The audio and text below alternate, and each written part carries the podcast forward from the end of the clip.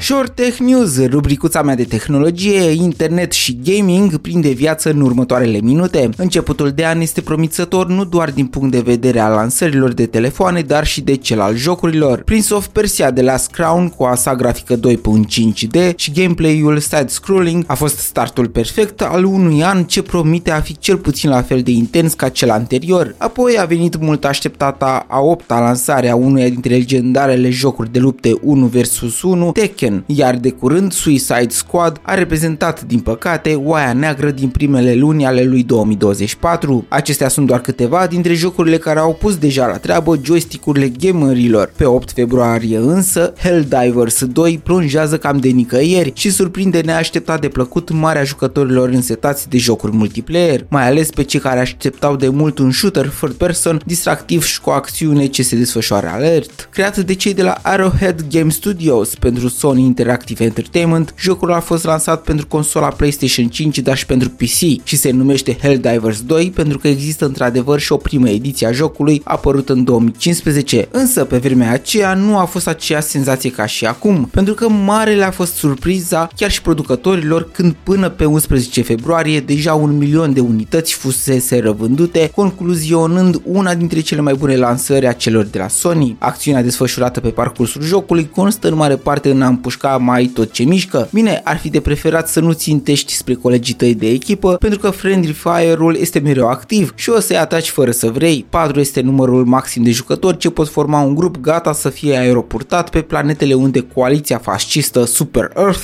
vrea să elimine amenințarea la adresa regimului. Scopul este să reușești împreună cu coechipierii să îndeplinești anumite obiective pe care ți le impune misiunea începută folosind armamentul ales și stratagema ce te va ajuta să primești pe parcursul jocului drop-off-uri cu diverse itemuri foarte utile. Inamicii sunt de fel niște extraterestri sub forma unor gândaci imensi, ceea ce ne va duce aminte de filmul Starship Troopers lansat în o mie nouă sute nouăzeci și șapte sau chiar și cu producția mai recentă Age of Tomorrow cu Tom Cruise și Emily Blunt. Așadar, intriga nu este punctul lui forte, dar ajută jocul să aibă acea simplitate care, oferită prin obiective clare și pentru care nu trebuie să-ți bați prea mult capul, te va face să uiți că trec minutele rapid și vei exclama la final: băi, ce fan a fost, hai să mă mai dau o tură!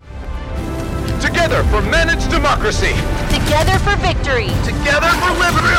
Together for liberty. Together they fight for freedom. Will you?